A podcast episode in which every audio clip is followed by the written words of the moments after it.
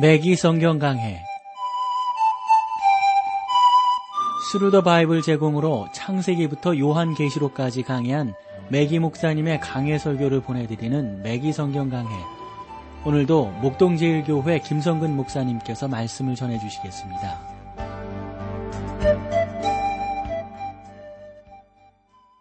애청자 여러분 안녕하셨습니까? 매기 성경강의 자 오늘도 여러분들을 히브리서로 모시겠는데요. 계산을 해보니까 마흔 번째 시간 여러분들과 함께 하게 되네요. 히브리서로서는 자 오늘 12장 23절 말씀부터 보겠습니다. 하늘에 기록한 장자들의 총회와 교회와 만민의 심판자이신 하나님과 및 온전케 된 의인의 영들과 여기서 여러분 장자란 표현은요 성경의 다른 곳에서와는 달리 예수 그리스도를 가리키는 말이 아니에요. 히브리서 기자는 다시 언, 어, 거듭난 사람들에 대해서 그냥 일반적으로 장자란 표현을 쓰고 있는 것을 보게 됩니다. 오직 그들만이 천사들이 있는 곳으로 갈 수 있다 하는 것이죠. 그들은 휴거 때 이곳으로 어, 올라오게 될 장자들의 총회를 말합니다. 그들의 이름이 어디에 기록되어 있다고 그랬죠? 하늘에 기록되었다. 하늘에 기록한 장자들의 총회와 그래 하늘에 기록되어 있다 그랬어요. 하늘에 기록한 장자들의 총회와 만민의 심판자이신 하나님과 그랬습니다. 저는 만민의 심판자이신 하나님 앞에 나아갈 때 하나님께 감사드릴 것입니다. 저의 죄값을 이미 지불하신 분, 그분이 우리 하나님이시여 우리 주님이십니다. 그러고 제 이름을 분명히 거기에다가 기록을 했다는 것이죠. 또 보시면 및 온전교된 의인의 영들과 그랬어요. 여기서 온전교되었다라고 하는 표현은 우리들이 흔히 생각하는 것과 같은 완전을 의미하는 것은 아닙니다. 이것은 구약 성도들의 구원이 하나님의 어린 양이신 그리스도께서 죽으심으로 완전케 되었다라고 하는 것을 의미하는 것이죠. 24절로 가볼까요? 새 언약의 중보이신 예수와 및 아벨의 피보다 더 낫게 말하는 뿌린 피니라. 예수와 그랬는데요. 우리는 예수님의 면전에 서게 될 것입니다. 새 언약의 중보이신 그는 새 언약의 중보가 또 되십니다. 그분은 신의 산으로부터 뇌성을 바라시지 않을 것입니다. 주님이 이 땅에 계실 때에도 산 위에 앉아 자기 왕국을 위한 율법을 부여하셨어요. 저는 그 율법이 우리가 언젠가 주님 앞에 서게 될 때 훨씬 더 달콤할 것이 되, 달콤한 것이 되고 새 언약의 중보자이신 주님을 바라보게 될 것이다라고 믿습니다. 아벨의 피보다 더 낫게 말하는 어, 뿌린 피니라 이것은 여러분 아벨의 피는 신혼해 달라고 하나님 앞에 부르짖게 되잖아요. 그리스도의 피는 구원을 말합니다. 이것은 놀라운 사실입니다. 여러분 3절에는 죄인들이 이같이 자기에게 거역한 어, 이 일을 참으신 자를 생각하라 이렇게 어, 표현되어 있지 않습니까? 히브리서 기자는 어, 당시 시부리 성도들로 하여금 성전, 피해 제사 그리고 의식으로부터 눈을 떠서 그리스도에게 돌이키도록 만들려고 노력을 하고 있었거든요. 오늘날 우리는 교회, 종교, 조직체 그리고 사람에게서 눈을 돌려야 합니다. 우리는 땅에 있는 사람을 바라보아서는 안 됩니다. 오직 예수님만을 바라보아야 합니다. 성전은 그 모든 화려함과 의식과 더불어 어, 사라지고 이제 새로운 경륜을 경륜 아래 놓이게 되었습니다. 예수님은 묵상하고 바라보십시오. 어떤 사람들은 이것이 우리 믿음의 단순성이라고 말을 하는데 저는 그 말에 동의는 합니다. 그러나 오늘날 활용되고 있는 복음주의적 방식에 의해 지나치게 단순화될 우려가 있어서 말씀드리는 거예요. 저에게는 믿음에다 아무 어, 것도 붙이지 않는 것이 구원이다라는 어, 나름대로의 주장을 저는 하고 있습니다. 그렇습니다. 오직 믿음만이 구원입니다. 그러나 오늘날 우리는 너무 쉽게도 손쉽게도 값싼 믿음에 빠져 있지 않나 싶어요. 많은 사람들이 구원을 너무 단순한 수학 공식으로 만들어 버렸다고요.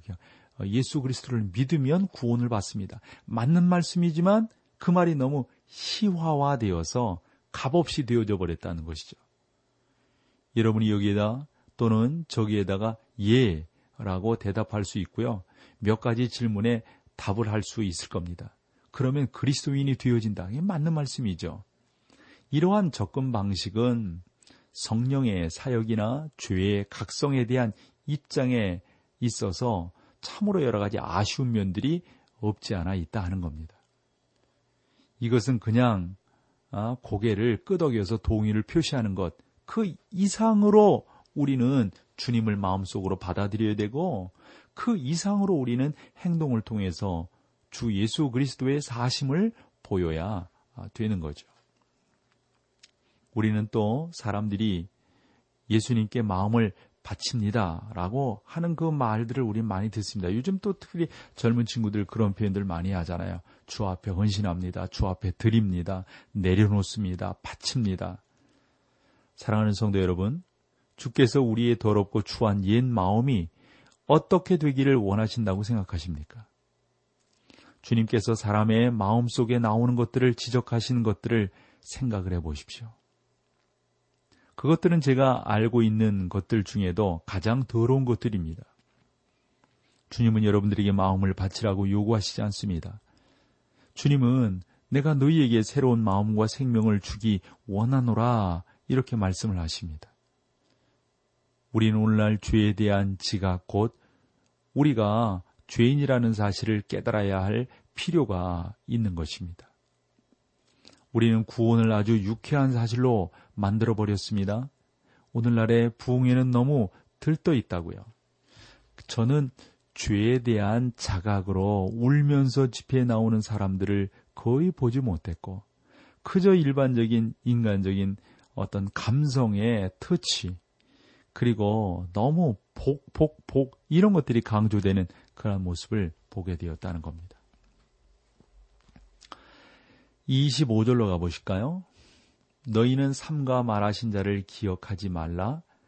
땅에서 경고하신 자를 거역한 저희가 피하지 못하였거든 하물며 하늘로조차 경고하심 음, 자를 배반하는 우리일까 보냐. 어, 여러분 이 구절도 우리가 좀 자세히 보아야 하는데요. 너희는 삼가 말하신 자를 기억하지 말라. 주 예수 그리스도께서 여러분 너무나도 놀라운 분이시고요. 그 말씀이 귀하기 때문에 그분에게 우리의 주의력을 집중시킬 만한 가치가 너무도 있습니다. 뭐 충분히 있다고 하는 말이 부족할 정도예요. 그것은 매우 유익한 일이 될 것입니다. 땅에서 경고하신 자를 거역한 저희가 피하지 못하였거든 하물며 하늘로조차 경고하신 자를 배반하는 우리일까 보냐. 여러분이 율법 아래에 있는 사람들이 어떻게 되었는지를 알아보아야 되는데 그러시려면 여러분 오늘날의 이스라엘의 민족을 한번 보십시오. 그들은 평화 가운데 살지 못하고 있지 않습니까? 언제나 이 폭탄 테러의 위협에 노출되어져 있고요. 그 다음에 아랍과 늘 경쟁하며 이렇게 지내고 있는 것을 보게 됩니다. 적어도 2000여 년 동안 그들은 참 슬픈 역사를 가지고 있습니다. 그런데 우리는 질문을 던져봐야 돼요. 왜 그렇게 되었을까? 그들이 주님의 말씀을 듣지 않고 거부했기 때문입니다. 그들은 율법에 순종하지 않았기 때문입니다. 하나님께서는 그들을 심판하셨습니다. 이러한 경고에 귀를 기울이지 않는 것은 심각한 문제가 아닐 수가 없습니다. 예수님께서는 요한복음 7장 17절에 이렇게 말씀을 하셨죠. 사람이 하나님의 뜻을 행하려면 이 교훈이 하나님께로서 나왔는지 내가 스스로 말함인지 알리라.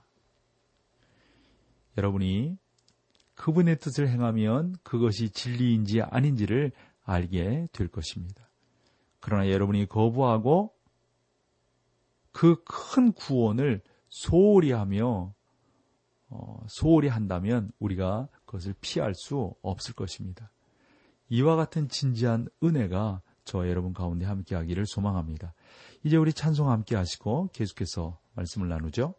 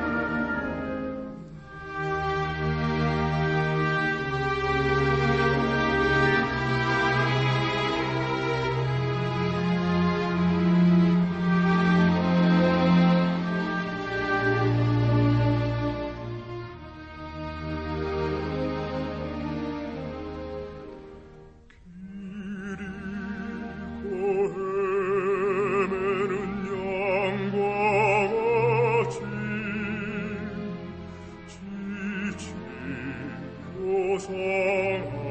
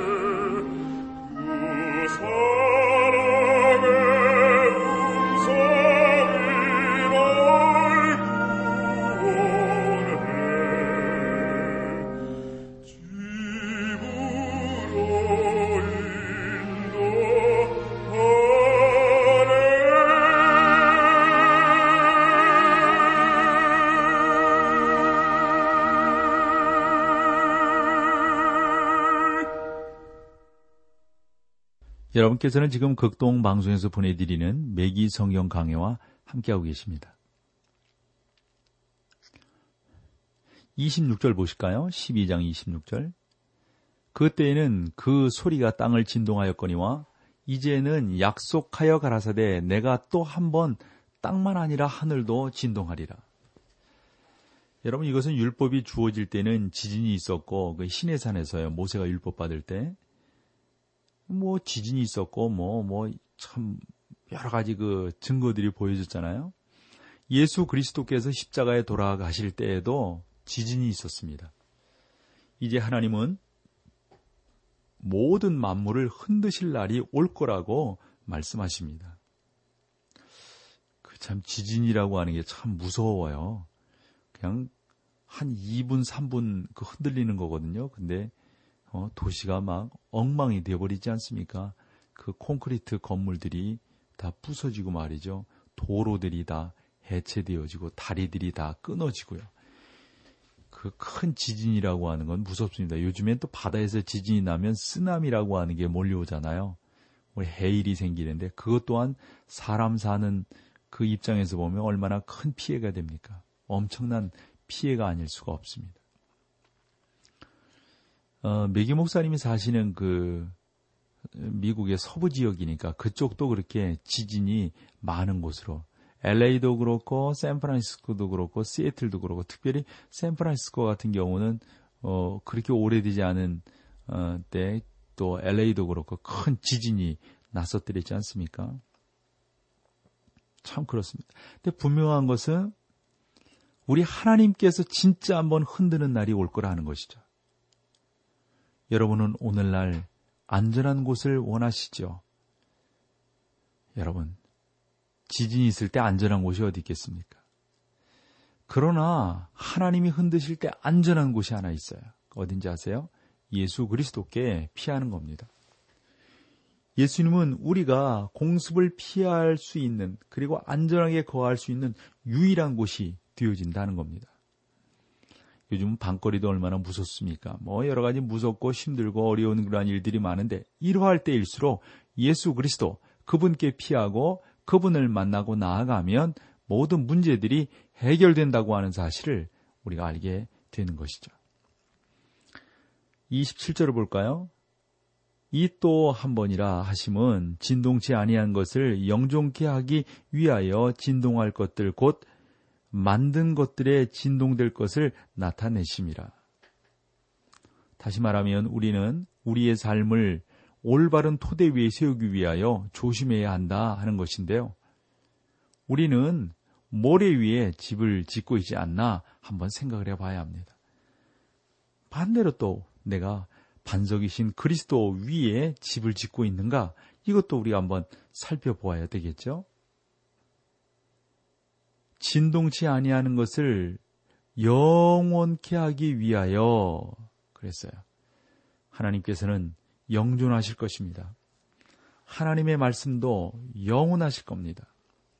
믿는 자들이 속하게 될 영원한 왕국도 영존하게 될 것입니다.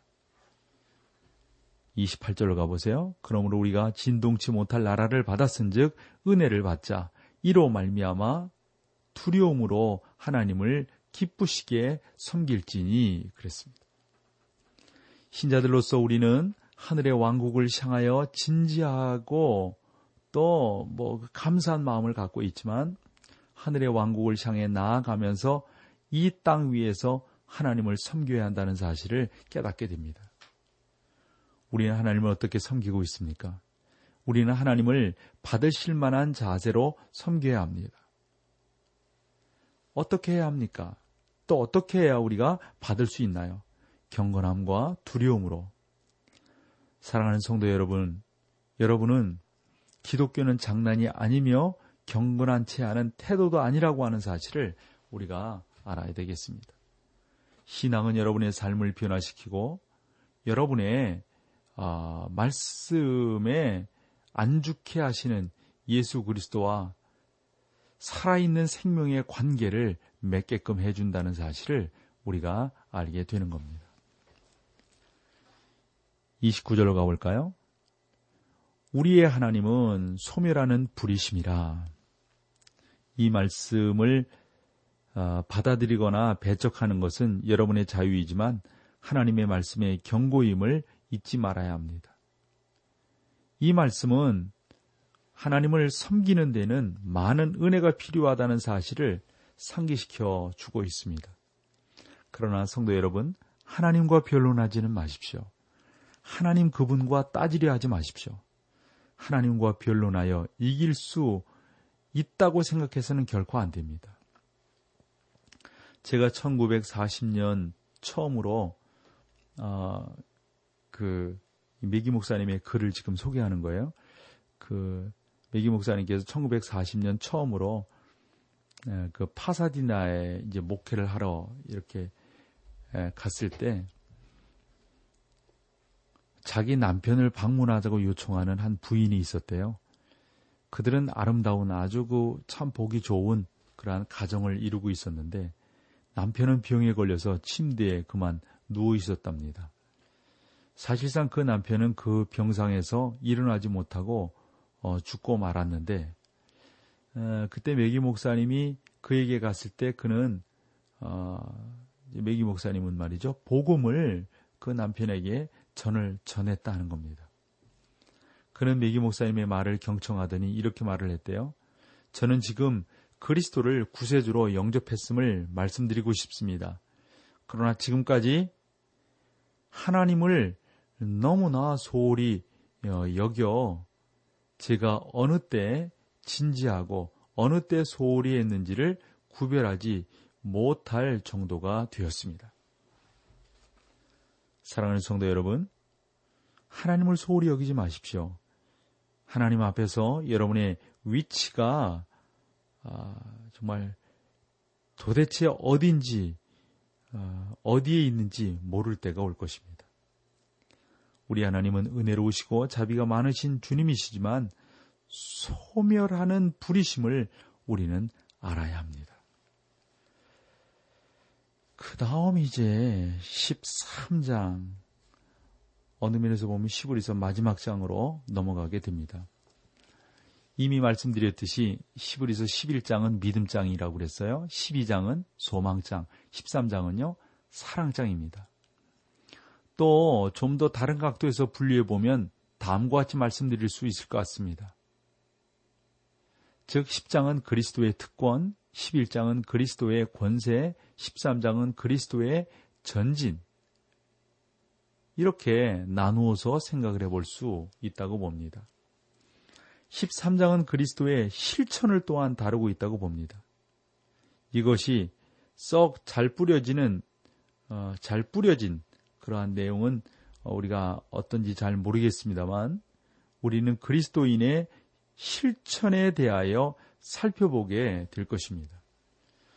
우리가 온전히 실천하고 있는가, 온전히 행하고 있는가, 이런 것들은 오직 하나님만이 아시니까요. 그분이 우리의 모든 것들을 다 판단하시리라고 믿습니다.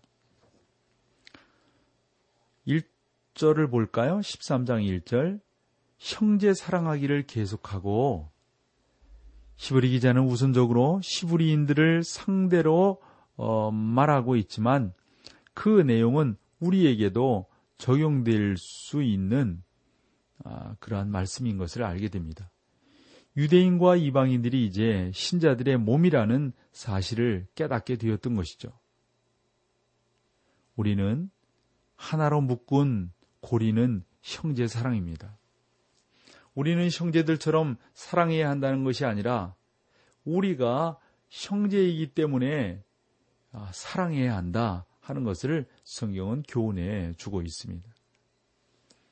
이제 여러분이 하나님의 자녀가 되었다는 여러분의 어, 그 표현을 저에게 해 주시면 되겠습니다. 저는 그래서 아, 아래와 같은 감사를 여러분들에게 쭉 할 수 있다고 봅니다. 그래서 뭐 하나님께서 우리를 얼마나 사랑하시고 얼마나 인도하시고 이끌어 가시는지 그것을 우리가 감사하고 간증하기로 한다면 뭐 이루 말할 수가 없는 것이죠. 이와 같은 은혜가 저와 여러분 가운데 넘쳐나기를 간절히 소망합니다. 자, 오늘은 여기까지 하고요. 다음 시간에 또 뵙겠습니다. 감사합니다.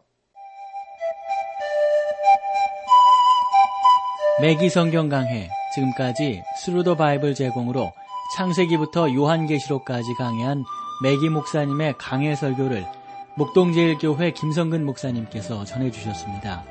이 시간 방송 들으시고 청취 소감을 보내주신 분께는 나침반 출판사에서 신앙서적을 보내드립니다. 청취 소감을 남겨주실 분들은 극동방송 홈페이지에 매기 성경 강해로 들어오셔서 사연을 남겨주시거나 문자로 참여하실 분들은 한 통에 50원의 유료 문자 샵 1069, 샵 1069번으로 보내주시기 바랍니다. 매기 성경 강해 오늘 순서를 마칩니다.